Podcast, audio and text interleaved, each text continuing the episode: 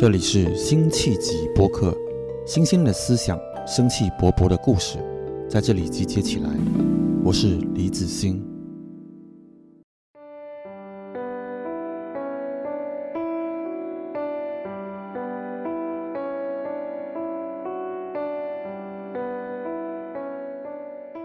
欢迎大家来到辛弃疾播客的新一期。这期呢，又是呃继续我们的呃环球的这个教育的话题，也是我个人非常感兴趣的。呃，今天呃有幸请到一位嘉宾 Sophie，呃，她是在呃一个旅行高中工作，那听上去是很呃神秘和有趣的。呃，Sophie 跟大家打个招呼吧。Hello，大家好，我是 Sophie，很开心能够来到辛弃疾的播客。呃，Sophie。呃，所工作这个学校叫叫做 Dick Global，现在有中文名吗？这个学校？嗯，目前是没有的，但是我觉得那可以把它翻译成全思学校，就是全球思维。英文的话，简称是 TGS。嗯，那这个学校呃，我们待会会去聊它的这个很多很多的细节。那从它的呃，刚刚说是旅行高中的一个名字名字来讲呢？我们能够呃听上去，它应该是它的教育在世界上很多不同的地方去发生的。那 Sophie，你就跟大家说说，你光刚刚过去的这个学期，你跟你的学生是在哪里度过的？然后你们的经历大概是什么样子的？啊，上个学期呢，我们是在希腊的雅典，主要是每个学期两个月，所以我们是从四月份到六月份，啊。一般我们的学期呢是会围绕着跨学科的项目制学习，就是根据这个当地的社会、它的历史啊、这个政治啊、地理各个方面去提出一个问题，然后在解决这个问题的时候去获得这个知识和技能。那一般其实每个学期是三个不同的项目制学习。那因为希腊其实是我们每个学年的最后一个学期啊，有很多其他的这个工作要做，所以只设计了一个项目制学习的课程，就是如何去改写古希腊的传说，来去适应或者是去回应当代社会的这个个体体验。那我可以举个例子，就比如说很多学生在去了解像这种潘多拉的这个谜盒，或者是是这种西西弗神话的过程中，他可能会觉得说，哦，那这个我要怎怎么站在我自己当代的这个个体的这个体验和语境中去理解？那有些学生就可能从比如说潘多拉的这个丈夫的这个角度去重新改写了这个希腊的传说。然后有些学生有一个是巴西来的学生，他就是以一个诗歌的形式去改写了西西弗神话的传说，来去可能表达对于这个啊在巴西青年政治运动的这种循环往复的一个一个一个失望吧。对，嗯，那这些孩子的年龄段大概都是什么样？是混龄吗？嗯，因为是高中生，嗯，大概是十五到十八岁。嗯，在这些项目制学习的课程中是混龄的，学生会根据自己的兴趣去啊报名。当然，我们也有非混龄制的课，因为除此之外，我们还有数学课、心理学课以及啊学术写作课和语言课。这些的话呢，啊语言课不是混龄的，但剩下的那三门都是啊按照年级来做区分的。那像刚刚说的那么多一些其他的课，呃，语言课、学术写作课等等，是同时也在你们的的这个所在地去举行吗？还是说那些是通过在线，然后项目制这块是通过在地的？嗯，我们是自己的老师和学生一起旅行。那这些项目制的跨学科的课，是我们的老师自己去，啊，与其说是教，不如说其实是去带领。啊，这个课程的框架是我们设计的，但是。啊，我们很强调的一点就是知识，它其实，啊，可能用英文讲就是它知识是 contextualized，它是，嗯，有一定的自己的情景的。特别是我们希望获取的知识是跟当地的一个社会、历史文化有着很强的关联性，所以在一些具体的技能的教述上，或者教授上，或者是啊这个知识背景的阐述上，我们会邀请到当地的啊这些嗯知识领域的专家。啊，那我们老师可能更多的是啊，激发学生去思考、去提问、去去反思，嗯，那除了这个跨呃跨学科的项目制学习之外，像我其实还教这个，我是负责学术写作这一块的。那这个其实跟当地的这个呃，我们去到哪里没有太多的联系，因为是有自己的一套课程。啊，数学也是有自己的老师在教，以及心理学就是我们的这个啊心理辅导老师在教。哇，那这样的老师的配备，就大家都是一起像大篷车的这样的旅行。那一般是在你们的同样在雅典的这个 trip 里边，是呃师生比是怎么样？就多少个老师，多少个学生啊？嗯，我们是一共是啊三十个学生。一般这种跨学科的项目制呃学习是十个学生呃一个课这样子。那老师的话呢，是有主要的是有六名老师，然后除此之外也有一些啊半承担老师、半承担行政的这样的一个角色的员工，员工加起来是有十一个人。啊，是那那这个师生比真的非常的这个很理想化了，这个这个应该感觉是非常奢侈，就就等于说一个老师可能就对应到三个。孩子是这样子嘛？当然不是严格对应，但是我们就是简单的数字来比是这样子。是的，嗯，的确就是在旅行中学习，就是一个大团队去去行走、去运作，不是一件那么啊容易的事情。然后这个比例其实也是经过调整了的，啊，经过不断的试验和调整。因为这个学校它啊发展到今天这个样态之前啊，其实还想再回应一下刚才您的那个问题，就是像我们。啊，除了呃 PBL 的这种项目制学习以及那刚才提到的三门三四门课之外，像这种单一的学科，历史啊、生物、化学这些，学生其实是在网上自己学习，通过像可汗学院啊这样的线上平台。对，啊，那这个学校其实嗯，在最开始建立就是二零一零年，包括啊二零一二年的时候啊。它是一个 IB 学校，所以它的课程所有用运用的是一个 IB 的系统的模式。那旅行只是这个学生在完成 IB 系统之外的这个怎么说呢？就很好的点缀啊。但是可能在一八年、一七年的时候，这个学校的团队也就发现这样的模式其实有点自欺欺人，因为学生他的重心和心思还是放在了啊，可能在一个比较嗯，怎么说？啊，比较固化的一个很确定、很具体的教育系统中去，嗯，追求呃获胜吧。那他其实即使能够去旅行到不同的国家，他的那能他能从这些旅行中获得的学习啊是有限的。嗯，所以从一八年开始，我们学校其实是完全啊去掉了 IB 的系统，形成了我们现在这种完全是自己研发的课程啊。以学呃更加为以学生为中心啊，强调技能和素养的培养。呃，这块我太感感同身受了，因为我自己儿子就是在这个 IB 的的第一年，然后他也是在呃，其实他不断在反思这门学科的 的设计啊，因为一般要选六门课嘛。然后还有很多其其他他很多很多的这种活动，然后当然大家当现在也好像比较公认 IB 是世界上还一个比较 popular 比较完备的一个系统，但是对我儿子来讲，他是一个第一次遭遇这个呃这个系统的孩子，他他仍然在中间，他有他自己的一些感受，所以我其实对你刚刚谈到的这个，说你们学校从一八一九年之后开始来去。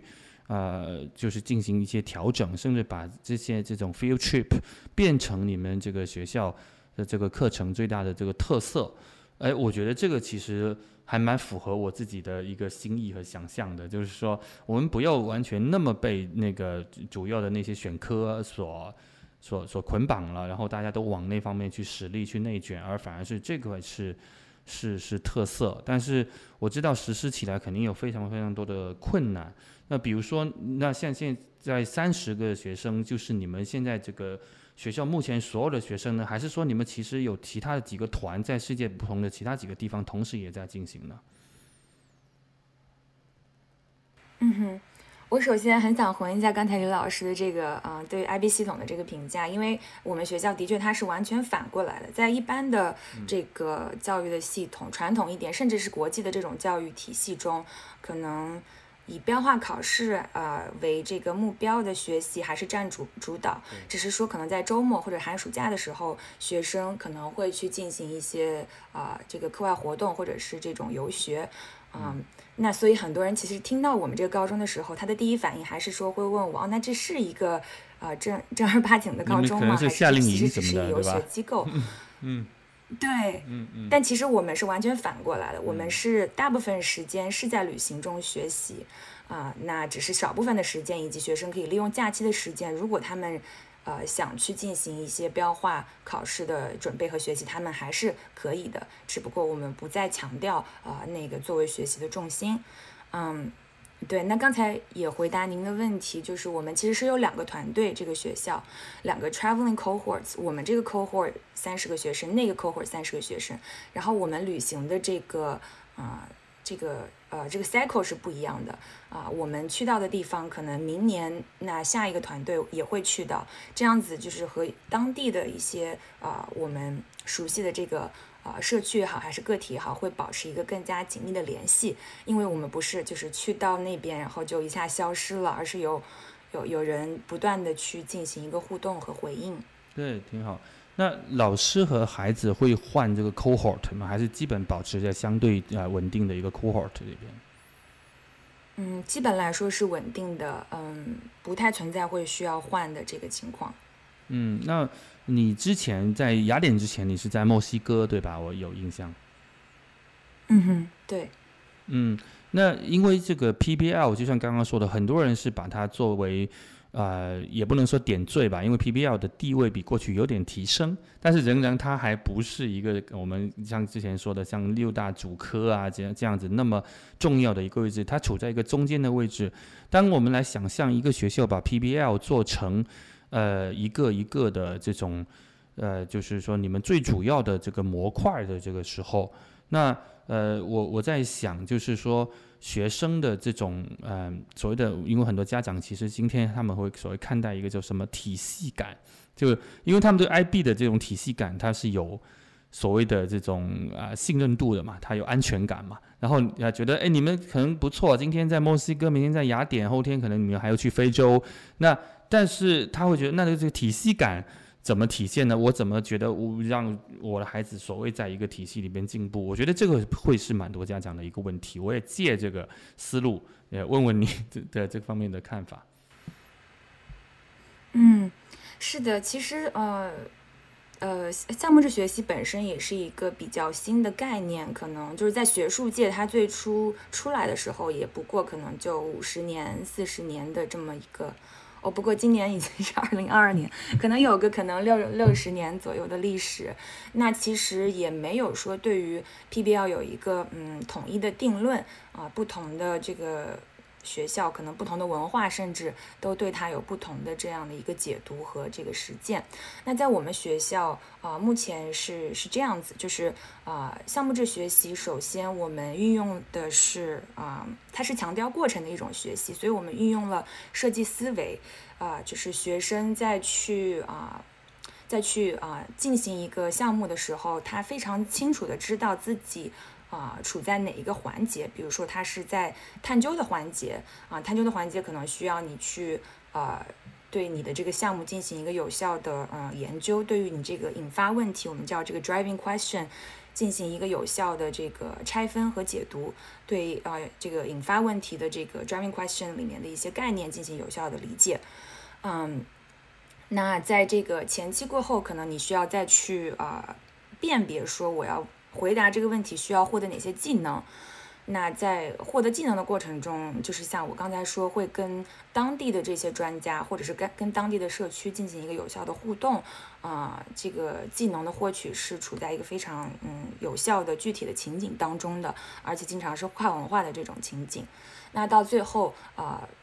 项目制学习其实很强调创造啊，最后你要创造出来一个或产出一个什么样的产品，呃。去啊回应这个问题的话，那就需要学生自己嗯很多的时间去啊进行独立的这样这样的一个创作。那在这个过程中，我们是非常强调学生的个人评价和同伴评价啊，所以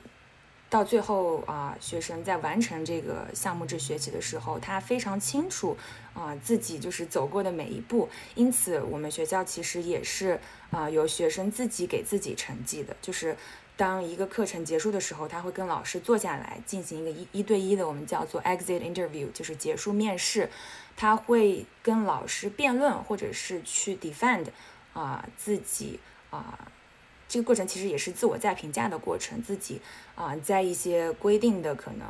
就是学习的指标上，以及他自己选择的学习指标上，他是哪个阶段？那这些阶段呢？其实我们分为了新手、专家和大师，就是我们分为了 novice、specialist 和 mastery。啊，那根据他自己能够 push 到自己的程度，他能够给自己去定一个评级。啊，那我们也是通过这样的一个评级来去啊，反过来 push 学生说，哦，那你现在是这个阶段，你其实可以达到什么样的一个阶段？啊，然后我觉得这样的一个模式其实是能够啊，真正的把学生放在中心，然后去实现一个学生自我的驱动力啊，然后他也给老师带来一种非常 全新的感受，因为我之前其实。在一个结束面试的时候，啊，心里还在想说说，其实对老师来说，他不是一个非常本能的事情，要当着学生的面去真的告诉他说，哦，我不认为你能得 A，或者是哦 B，可能对你来说，呃，太谦虚了，啊，就是要不断的进行这些非常具体的关于分数的讨论，其实也带给了老师。某种程度上的压力，但我觉得这个是一个很好的压力。它这个压力其实就能够确保我们是一个比较相对来说平等、相对来说去中心化的这么一个学习的社区。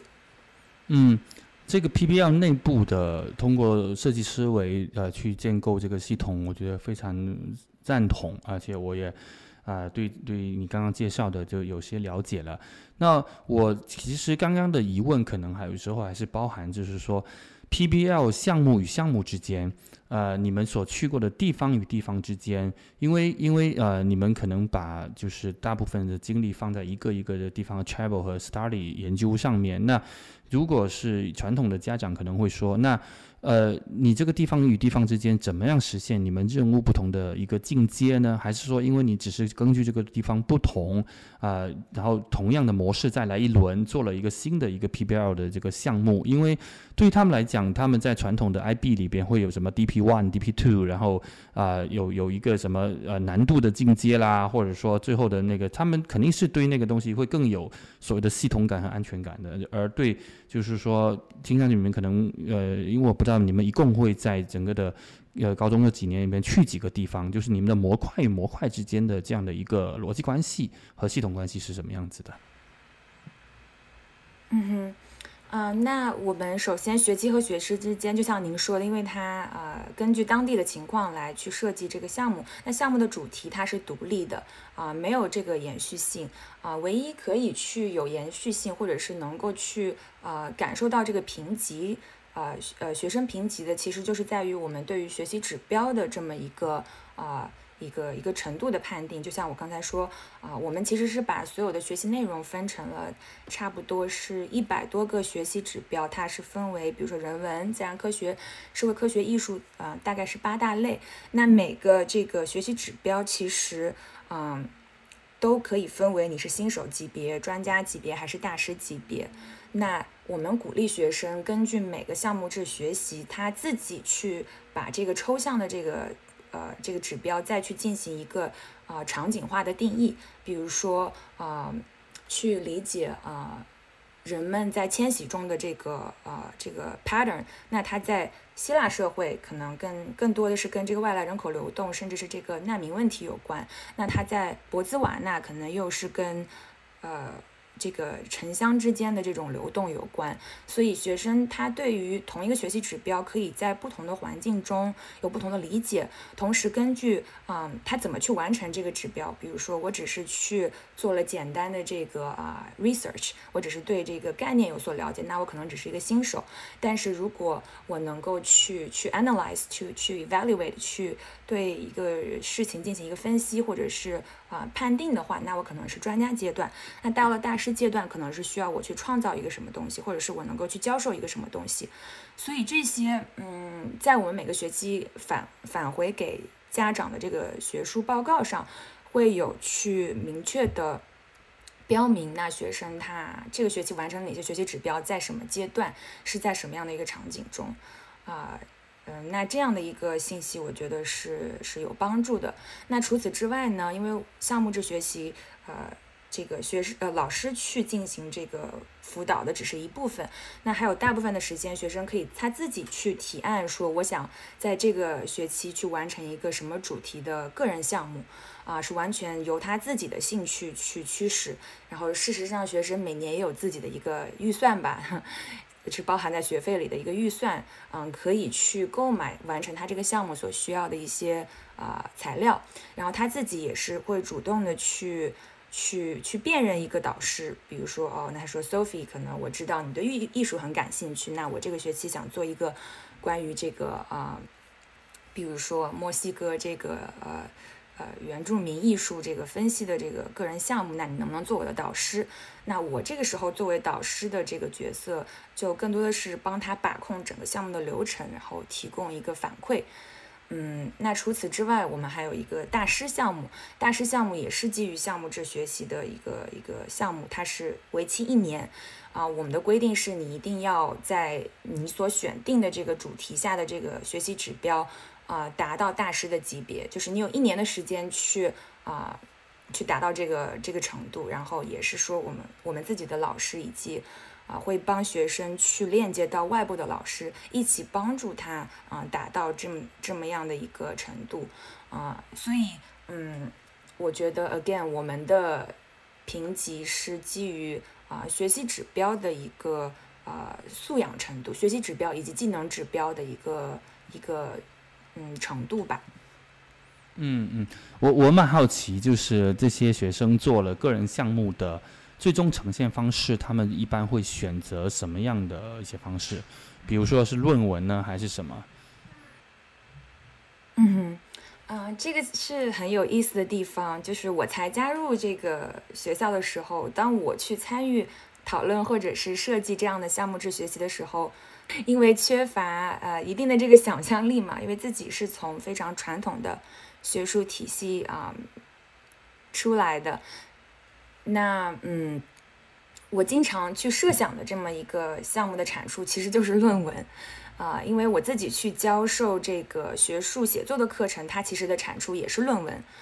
啊，但是我后来才发现，它这个产出是可以非常多元的，它可以是一个纪录片，它可以是一个 VR 游戏，它可以是一个 APP 的 prototype，那它也可以是一个商业企划案，当然它也可以是一个论文，在合适的时候。啊，或者它甚至可以是一个一个机器人啊，你可以自己建一个机器人。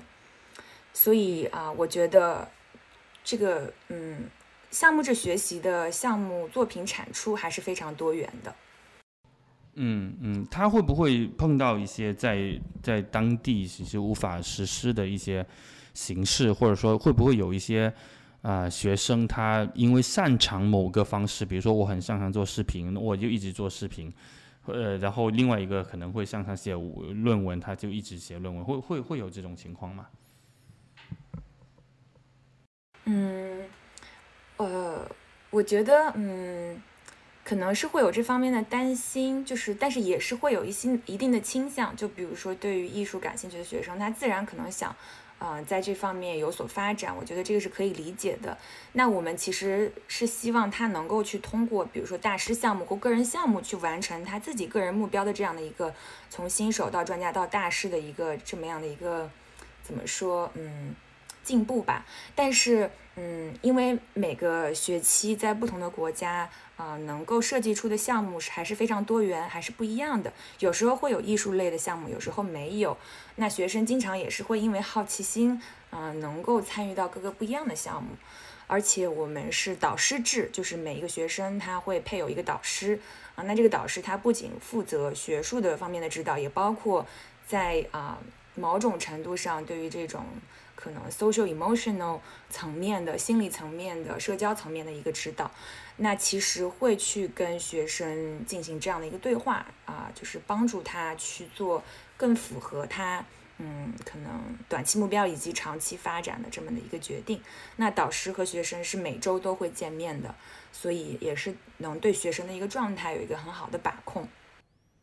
嗯，所以核心的问题就是这些学生可能。在申请大学的时候，他们还会提交类似 IB 这样的成绩吗？还是已经是是用你们新的这套学术体系的里边的得分啊，或者这样的报告去做啊申请呢？嗯，我们学校有自己的这个成绩单报告，因为然后学校也是被这个 WASC 啊，就是美国教育部所去认证的一个学历授权中心啊，它所认证的，所以我们是可以颁发美国的高中文凭。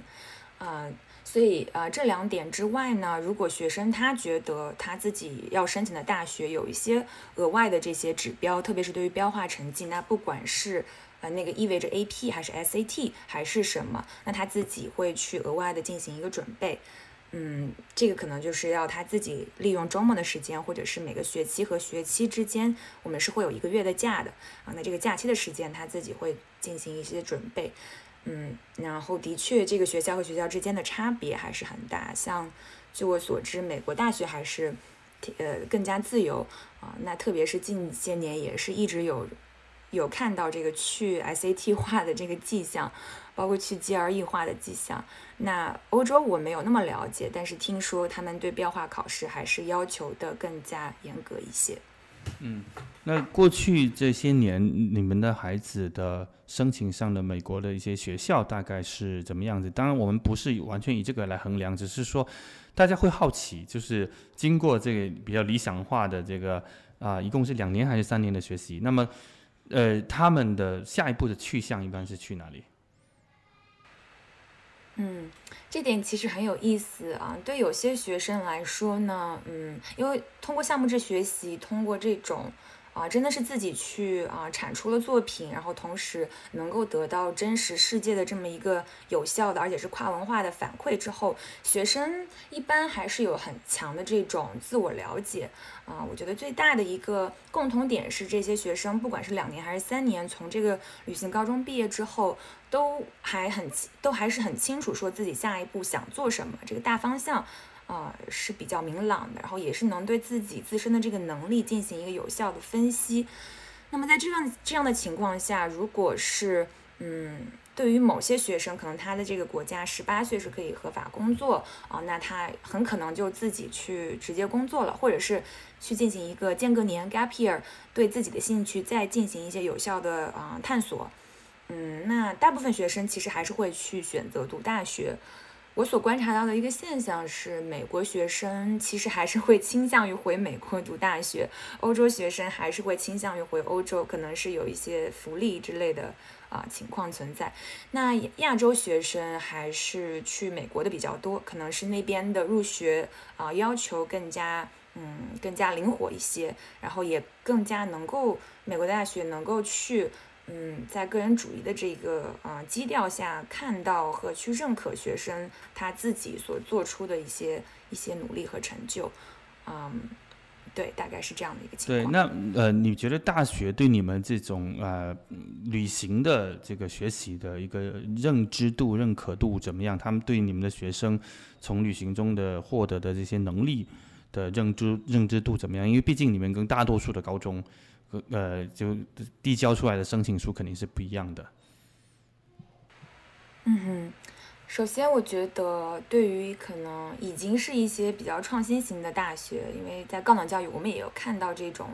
啊这种创新化的趋势，比如说像这个 Minerva 啊，比如说像这个 NYU 上海，或者是这个 Duke 昆昆山这样的学校，他们是比较能够 ready 去接受我们的学生啊。更何况，我觉得除了我们这个成绩单之外，学生经常他已经有很成熟的作品集了。不管是通过可能我这个写作课，他能够阐述产出一些写作的样本，还是他在去啊创创作一个纪录片、创作一个商业企划案的时候，他有这个这个有形的这么一个电子版的记录，这些都可以作为他申请材料的一部分去去展示。那甚至是在面试的时候，我觉得我们的学生也也也非常能够去表达自我，去去跟对方，不管是来自于什么样的背景文化进行有效沟通。我觉得这些嗯技能素养就是怎么说，就是 they speak for themselves 啊，所以只要在申请系统中能够去展现这些部分。我觉得对学生的申请其实是有利的。当然，嗯，这个学校其实已经成立了十年嘛，那十年之前肯定是更加困难的。这个其实也包括为什么一开始我们还是依赖于一个 IB 的这个形式去，啊，试图去融合啊这个旅行的部分。那在那么漫长可能五六年的 IB 的一个状态下。我们自己学校的团队也有去跟不同的呃高校进行一些沟通，也有一些积极的展示。嗯，那我觉得大环境来讲，到发展到今天，嗯，很多学校在接受这个高中本身是没有太多的问题的，而且美国其实本土也诞生了非常多的创新型高中，可能国内大家比较熟知的还是。当时有纪录片去拍的那个加州的 High Tech High，但是除此之外，其实也是有很多不同的理念下所诞生的创新高中。嗯嗯，对。那现在呃，孩子们的这些国籍的构成大概会是什么样子呢？他们的对，就是已经有没有出现中国的孩子啊？这些？嗯，中国的孩子之前是有过的，那最近两三年还没有。嗯，我们三十个学生中还是非常多元的，学生来自将近二十多个不同的国家，从冰岛啊、摩洛哥到这个埃及、越南啊、美国、这个墨西哥、阿根廷，嗯，都都有。嗯，那学费上是跟美国的普通的这些高中差不多吗？那这些 travel 的 expense 是有另外的支付，还是会包含在里面呢？嗯，学校的学费是的确囊括了非常多的部分啊，机票是需要学生自己付的，但除此之外，任何学习产生的费用，包括像我刚才说的啊，在这个每年是会有一定的预算啊，学生可以用这个预算的钱自己去做规划啊，那。我们就是在旅行的过程中，嗯，主要是要看去的这个国家的情况，有时候会学校统一提供午餐，有时候其实是我们会发放一定的这个数额的这个餐费给学生，啊，那学生其实有这个自由的权利去买他任何想吃的东西，啊，比如说在雅典这样的可能大城市就更加这样的方式就更加更加好，但那相反的，我们也会去要求学生对自己。所产生的花费有有所记录，我们是啊有很具体的要求，如何在 Excel 上做一个你自己的这个报表，去啊去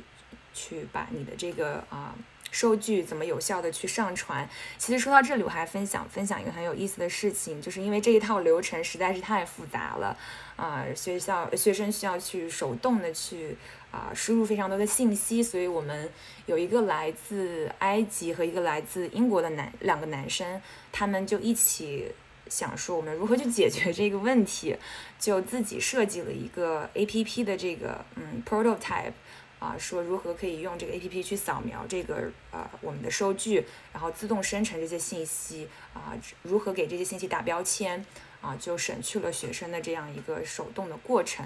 然后我们学校的这个财政部 正在和这个和科技部正在就是去跟这个学生商量，说鼓励他们继续发展这个 APP，有可能会被学校收购，内部收购啊，反馈于学生去使用。对，啊，那就是其实是就包括旅行学旅行的费用，学生学在旅行中学习产生的费用，以及啊它的这个食宿费。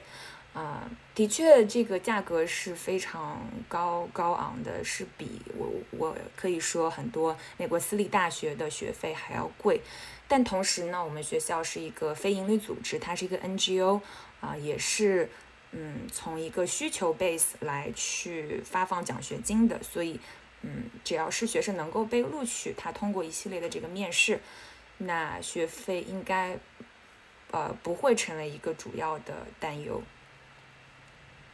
嗯，大概是一年，比如说是不是要达到七八万美金这样的，还是不止？这样？啊，您猜的挺准的，就是要到九万多一些，九万多美金。对对，因为我在想，一般是这样。但是美国的高中学制不是四年吗？那你们是四年，也是同样四年都会上路吗？还是大概是怎么样的一个组组成啊？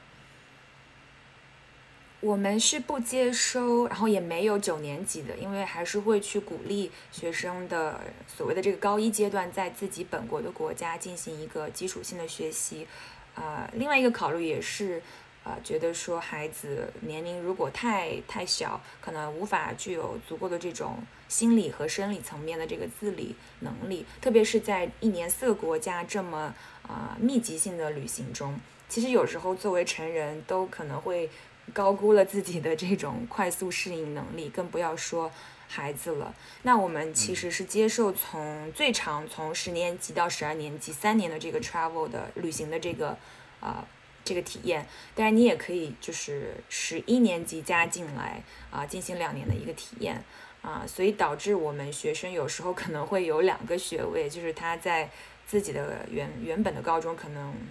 有一个学位，在我们学校有一个学位。嗯，那会不会有一些学生出现，像因为你刚刚提到，我可能不太清楚啊，像越南或者其他像甚至像中国这样的护照，他实际上去办一些签证是不是那么方便的？就是学校是统一通过去办就办在一个，因为你如果在一个国家待两个月的话，可能是不是也是有一些特别的学习的签证啊之类的方面的问题啊？嗯。学校是会有一个自己的旅行部，专门负责签证这方面政策的一个追踪和评判。啊，他们会积极的跟每个学生去啊一对一的进行沟通，帮助他们获得签证。呃，我觉得您提到这点其实很有意思，就是说我们虽然是一个非常多元的这么一个呃学习的这个社区一个学校，那其实在这个多元的背后，还是存在一些。嗯，不不那么一样，或者是说不那么平等的一些啊，因为我们自身的背景所所带来的一些可能体验吧。那这个我觉得学校它只能说尽自己的这个所能去啊进行有效的这个回应，但是啊，它的确是一个可以呃做的越来越好的一个一个一个方向，我觉得。啊，因为其实就像联合国或者是任何，我觉得，嗯，就是以多元、以国际诞生的这么一个组织啊，我觉得就是模，就是这 magic doesn't happen automatically，就是不是说你把一群多元的人放在一起，那自动的就会产生什么奇迹？也许会，但是可能很多时候就是自下而上的一些东西啊重要，但是自上而下的一些规划、一些 intention。啊，一些一些 vision，我觉得也是同样重要的。嗯嗯，那我们说说你自己吧，就是你自己的一个受教育背景啊，成长背景，然后是怎么加入到这个学校中来的？嗯，是我可以，我大概可以分享一下，就是呃，在上大学之前，我其实就是中国很普通的公立。高中的这个公立教育的这个系统出来的，我其实记得我高中的时候，哦哇，就是七点钟要去学校早自习，然后可能中午有两个半小时的午休时间，下午回到学校，其实一直要学习到晚自习十点钟，到了高二是十点半的一个情况。在哪个城市啊？呃，我是来自湖北襄阳。对，后来大学就去到了美国的一个文理学院，在宾州，啊，接受了文理学院的教育，学了心理学和国际关系。嗯，那在之后去了哥大读国际教育的这个硕士，加入这个学校是我毕业后的第一份工作。但其实也很神奇，就是当时跟着这个学校去了啊三个。不同的国家进进行了三个学期，当时自己还是助教的身份，然后就新冠疫情了。后来回国，其实线上教学了有一年半的样子，直到今年一月份才恢复旅行嘛，去墨西哥，然后又是雅典，啊，所以虽然马上要进入自己作为老师的第四年，但其实实际的是实地的去进行这样的一个啊教教学课堂的这个场景的。把控也好，还是体验也好，还是还算是一个新手吧，我给自己打一个这个新手的评级。对，嗯嗯嗯，所以疫情当中你们是有一些就转成了线上去进行吗？那这个时候是一个还蛮大的挑战，是吗？嗯，我觉得对于旅行高中来说，不能旅行的确是从各方位的一个挑战。但是啊，挺让人惊奇的是，在学习这个层面，就在这个微观层面，其实过渡的非常顺利。因为本身我们就是一个很注重科技的一个学校啊。那其实，在啊每个因为学期和学期之间不是会有一个月的假嘛？那其实啊这个月月里啊一个月里的最后一个星期啊，我们是设计了线上学习的这个课程，就是让学生提前对于要学习的项目制。啊，课程进行一个网上的自自主学习，包括我们也会用到很多 Google 的系统，比如说 Google Calendar。那呃，学生其实约老师都是在 Google Calendar 上自己去查老师的这个呃什么时候有空，然后就去发送这样这么样的一个请求。啊，呃，其实大家实地的学习工学习工作起来，其实有点像一个 startup 的状态。啊，就是呃，对，都是在互相 book 对方，然后进行这么样一个有效的这个会议或者是交谈。那当然了，我们也用了很多这种试验了一些不同的教育科技产品，包括一些网络上协同可视化学生这个啊学习的一些平台。啊，以及当时其实有用到一个啊，你可以自己自建虚拟形象人物，然后在一个我们现在可能比较火的这种元宇宙的所谓元宇宙的这种虚拟社交空间中进行我们的这个学校的周会，所以大家可能不是说看着各自的面孔在这个 Zoom，而是在一个呃稍微立体的这么一个互动性更强的虚拟空间里面，啊，对。嗯嗯，那你是你们学校的呃第一个中国的老师吗？嗯，我们学校其实之前在 IB 的时候有一位专门教中文的老师啊，他是跟着学校一起旅行的。对，当时就是单一学科的老师跟着学校一起去旅行，跟着学生一起去旅行。那在那个之后，我应该算是第二位啊，目前也是唯一的一位中国籍的老师。嗯，那呃，就等于原来学校也有开 IB 中文这样的这些科目，就是学生在项目制学习的同时，他其实还是会能够学到一些像像这样的一些科目，是吗？嗯，其实，在 IB 系统的时候，项目制学习就不是主导了，那个时候还是比较。哦，我明白，就那个是传统的时候啊，对，现在你们是完全已经改了，那可能那些 IB 项目的老师，可能其实他们也转型了，或者说。就就不一定在这里了，对吧？对，其实对于老师来说也是一个很大的一个过渡期吧，因为对于 IB 的老师，他们可能就是积累的所有的这些经验、专业也好，的确是在那个系统里非常能够如鱼得水的。对他们来说，可能更好的选择是哦，那我就去下一个 IB 学校去教书。所以，嗯，整个学校是其实经历了很多的这么一个啊。一些一些变动吧，就是为了去完全打造这么一个基于项目制学习的，嗯，一个一个学习的系统。那其实当时在 IB 的时候，也是会试图可能就是像我们说的一些好的点缀，在周末可能带学生去去哪里看，去哪里玩，就是所谓做一个项目。那这个其实也是我觉得很多时候啊，因为受限，各方面受限，对于项目制学习产生的一个迷思就是。嗯，并不是做了一个项目，它就一定啊是项目制学习，因为这个项目制学习的核心还是强调你知识在什么时候以什么方式进行获取啊，并不是说可能你以传统的方式，甚至是老师这个 lecture 的方式，你学到了知识之后，你再去好像通过一个田野调查，还是通过一个项目把这个知识得到一个运用啊，在我们学校目前的状况是你。知识的学习和获取就是在项目中完成的，这个我觉得是一个非常，呃，非常本质的区别。对对，所以从你自己作为相对比较传统的教育的这个过来人的角度，你自己重新来看感受这种新的一种体系。你确实能够感到他的这个 make sense 的部分是吗？就是说他真的在帮助孩子的成长和知识或者能力的获取方面，你会觉得比传统的那块更行之有效吗？嗯，我觉得，嗯，这个问题其实很有意思。可能大家基于自己这个怎么说，教育哲学理念的不同，可能个人价值观的不同，会产生不同的答案。对于我来说，我自己啊，从比如说经历了刚才去讲到的那样子啊，比较呃呃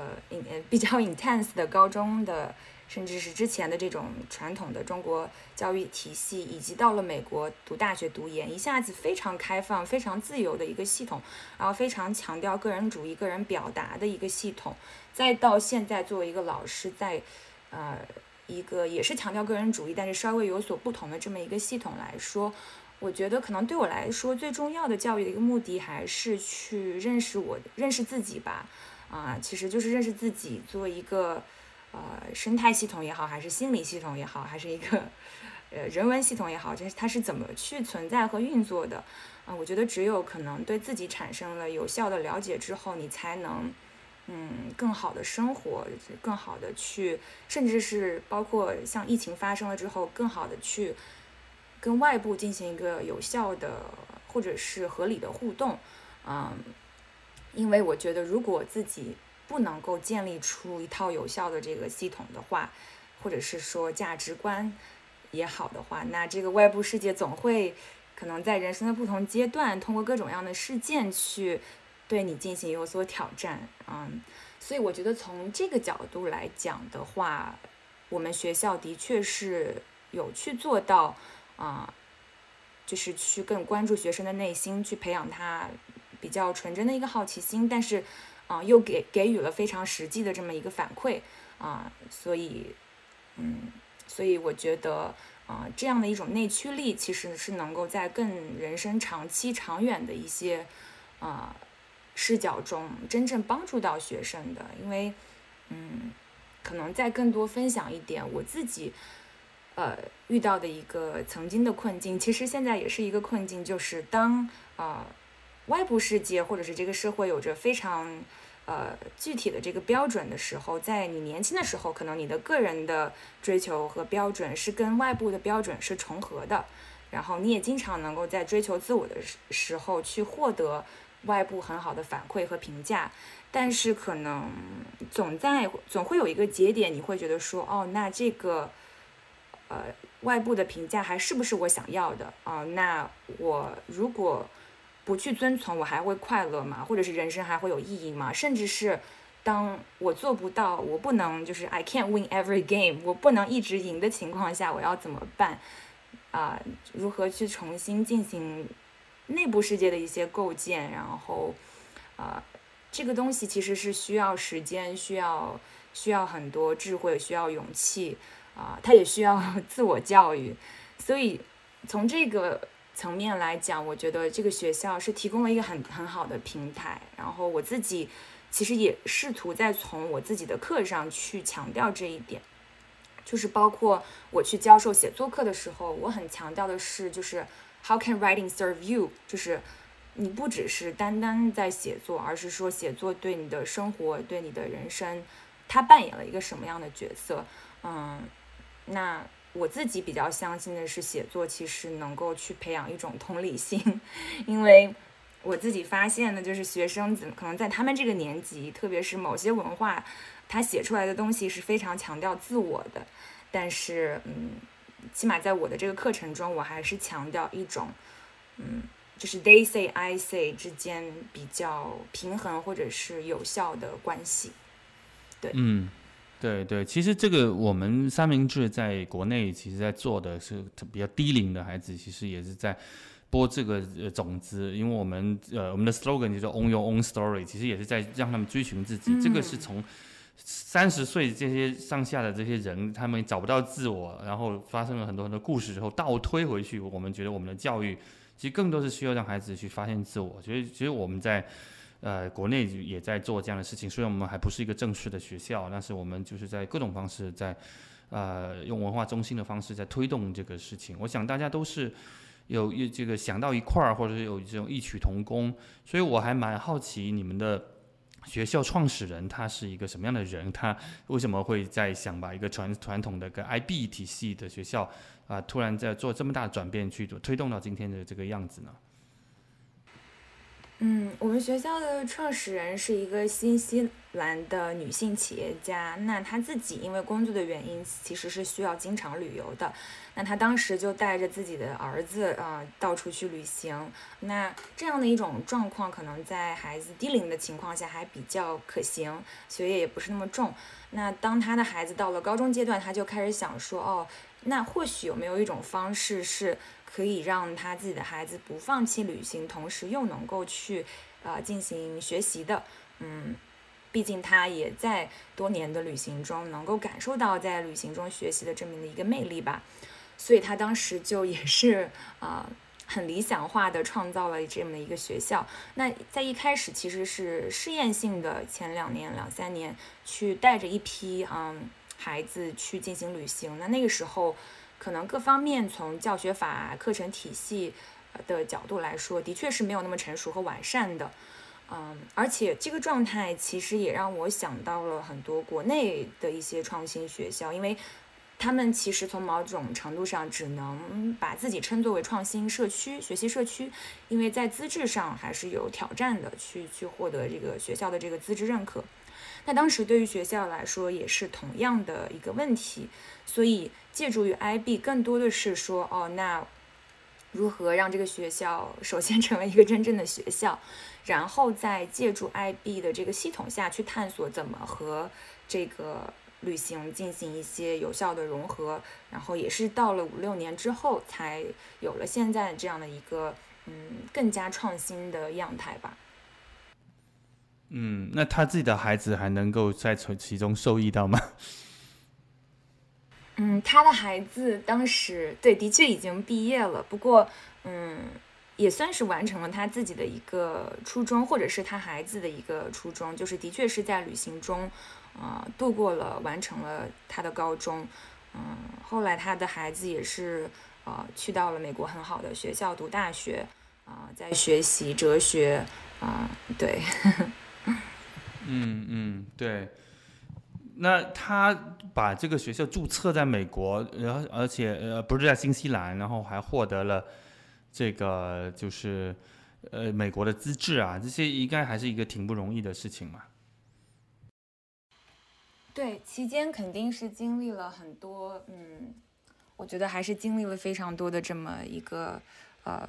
试验啊，包括让步啊，包括一些。啊，方案的这种这种比较和衡量，然后也是引进了不同的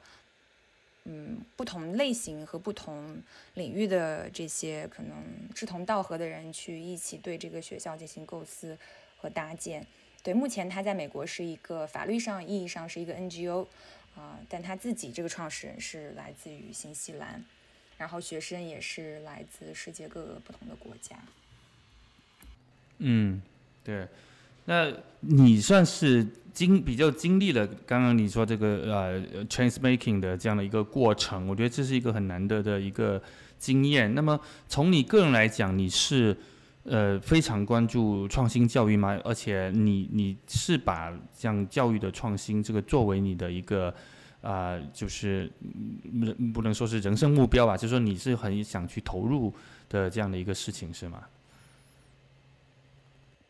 嗯，我觉得我对创新教育是的确是有我自己的这个热情和见解，然后我觉得能够有机会，呃，就是去把不管是教育学院当时学习到的一些教育理论，还是之前自己，呃，就是在受到不同的这种系统教育中获得的一些啊想法也好，进行一个更加这种一线的实验和反馈，我觉得是一件对我来说很有意义的事情。嗯，当然，在这个学校去做老师，的确是有一定的挑战性。他这样的旅行模式，嗯，的确会导致，嗯，可能他只是只适合于某一个人生阶段。那对于我来说，现阶段它是适应的，我就很愿意继续探索下去。其实也是希望能够去积攒到这些，啊，一线的经验，能够去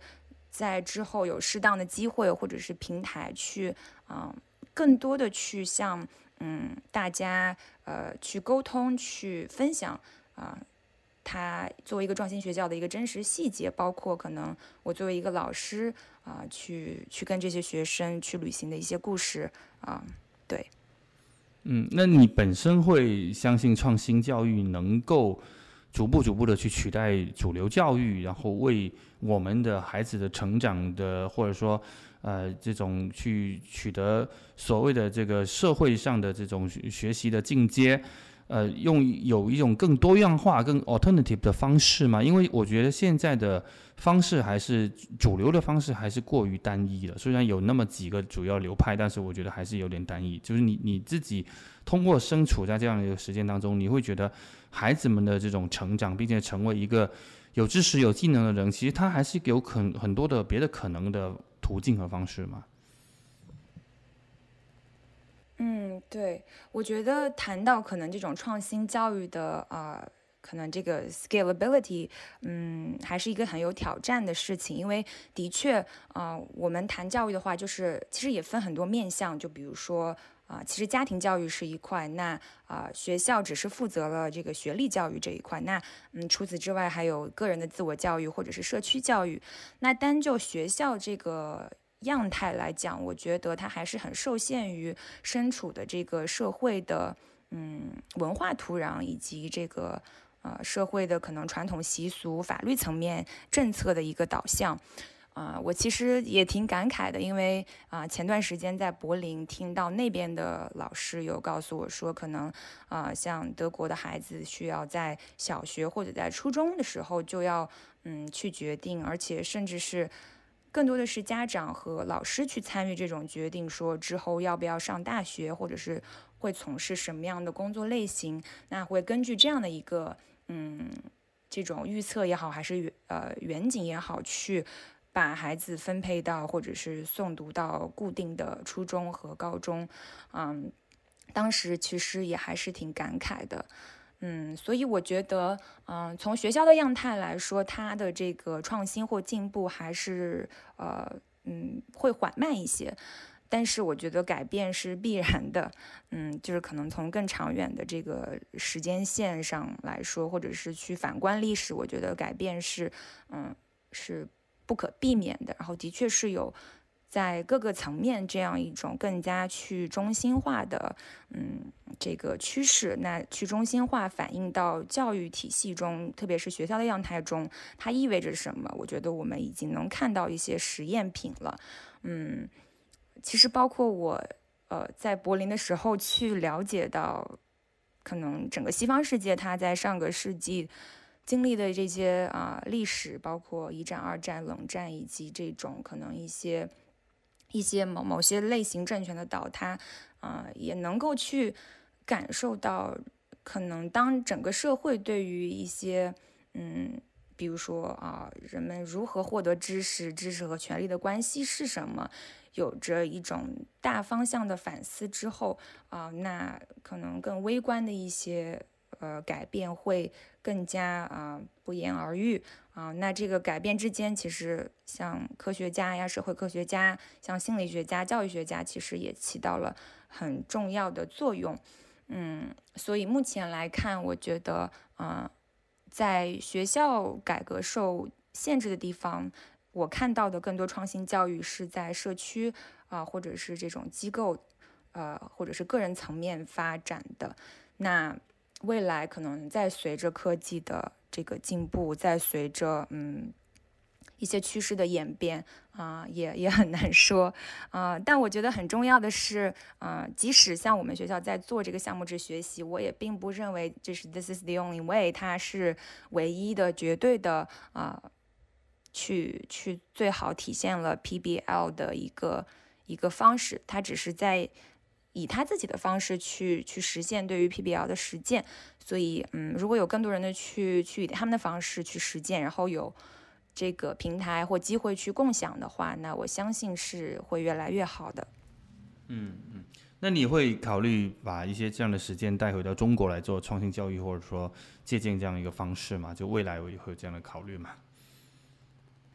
嗯，其实我。在国内啊线上教学的那段时间，也还是挺关注的。当时其实有和嗯七零六的一个青年空间的一个组织去办了一场线上的创新教育论坛。当时其实也就是注意到了，就是学校呃的创新教育和这个社区创新教育，以及就是个体家庭教育。呃，创新教育之间的这个区别，嗯，当时也是邀请了一些嘉宾进行了一些讨论，就发现这个这个方向还是挺多，但是的确，嗯，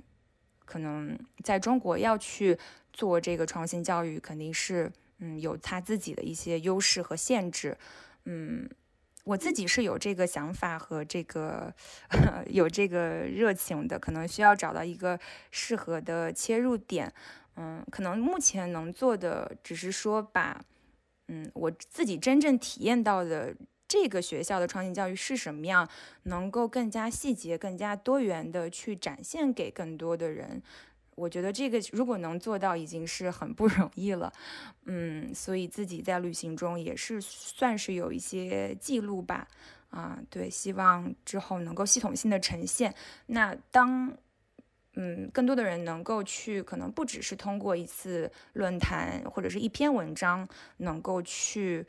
呃，感受到这个学校到底是什么样。那 hopefully 希望，嗯，也能够启发他们，或者是能够打开一些未来，嗯，合作的一些嗯机会。嗯嗯，对你确实可以去考虑出版啊，或者其他的，啊，或者视频的方式去记录你这个过程，可能能够给很多人。呃，这样的一些新的体会吧。嗯嗯，对。那你们下呃下个学期要去博茨瓦纳，那呃对你们来讲，你们会是一个什么样的一个在那边的呃研究呢？或者会是会是大概会是一个什么样的旅程呢？嗯。嗯啊，那下学期的博兹瓦纳其实是我们每个学年的第一个学期，我们是从夏季开始。那这个时候就是会有新的学生加入到我们啊，所以我们会呃还是花一段时间放，我们还是会把重心放在就是如何去过渡这些新学生，以及做一些可能迎新迎新仪式啊。那我们就和希腊那个学期一样，只只会去啊设计一个项目制学习的课程，因为。去介绍这些，包括设计思维，然后如何进行自我评价，它其实也是需要啊慢慢来的。那我们在呃博兹瓦纳的这个项目制学习，其实主要是嗯呃侧重于去研究动物吧，动物的这个迁徙的这个这个 pattern，它的一个呃样子是怎么样，以及包括呃人跟动物之间的关系啊，其实就包括一些边境法。那当动物去进行一个迁徙的时候，他自己是完全嗯对这个边境国际国际之间的边境没有意识的，因为毕竟这个东西是是人为产生的。那如何去啊了解这些法律的制定啊呃也是学习目标的一部分，以及我们还会去了解到当地啊这些嗯可能一些族群他们这些口述历史的传统啊去进一步了解啊。就是如何讲故事，可以这样说，嗯，嗯，这很酷，这特别特别酷。那那个，那我在想象，你们研究动物的时候，你们的课堂就会在草原上吗？还是你们也也因为几几十个人，这个团队也不少，你们一般课堂会怎么样的选择呢？环境上？嗯，这个很有意思。我觉得总结来说就是，呃，we find a way。嗯。的确是根据啊，就是当地的实际情况来进行一个有效的选择。有时候可能是一些公共的图书馆，比如说如果是在城市的话，一些公共的图书馆，甚至公共的公园。嗯，那有时候是自己啊，学生自己住宿，他这个场所有一些公共空间或者是一些啊会议室可以用。那有时候我们能够有机会与当地的学校进行一些合作，就能够用到他们的这个教室啊设施。嗯，那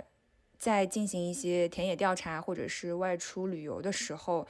嗯，就会比较灵活一些，所以很可能我们会啊用草原作为这个课堂的。嗯，很酷，而且我。也很想就是有机会跟你约一些稿子，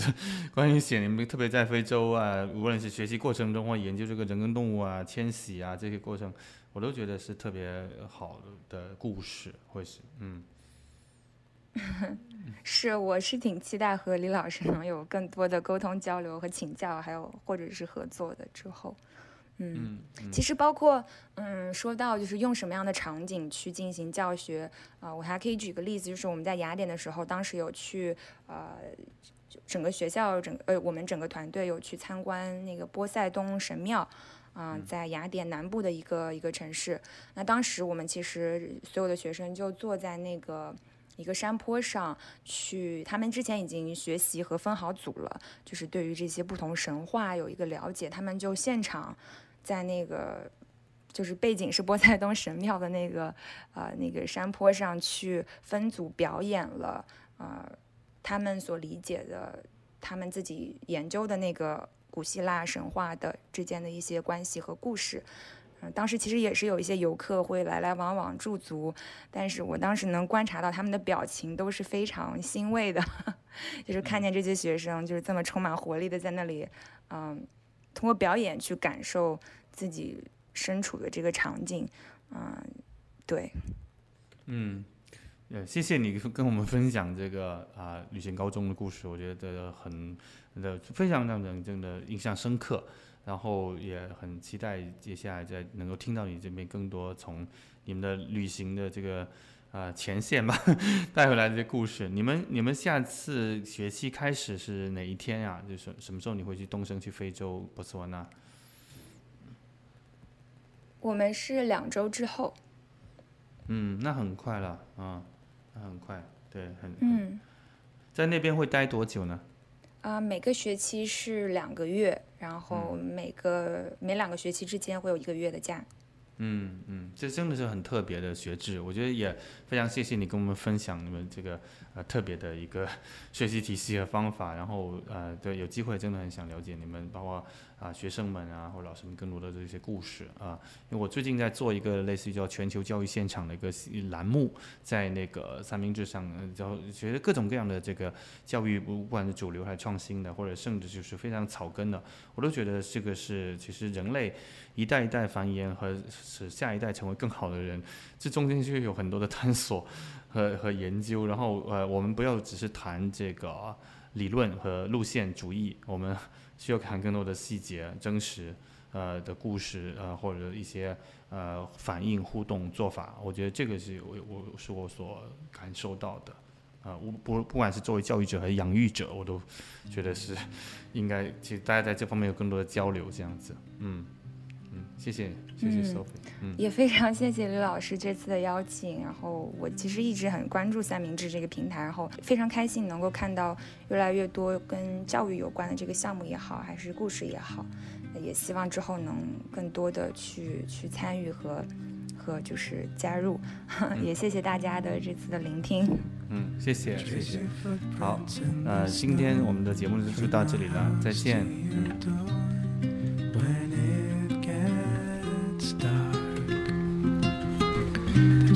Stopped running an hour ago. A dangerous line with all the snow. I go on foot. The railway track leads through the town, past the windows of your friends. 欢迎您在小宇宙和苹果播客平台搜索和关注新契机。您可以留言发表您的评论。您也可以在公众号 Think Age 新契集找到关于节目的文字推送。同样也请您关注三明治这个我创办了十年的写作平台。我们下期再见。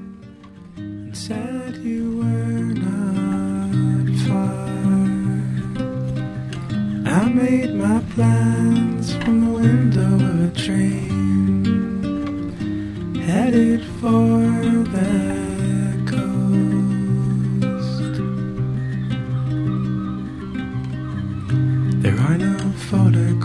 to prove you existed at all, that you ever were. Letters that I meant to write about movies and the tides are left undone.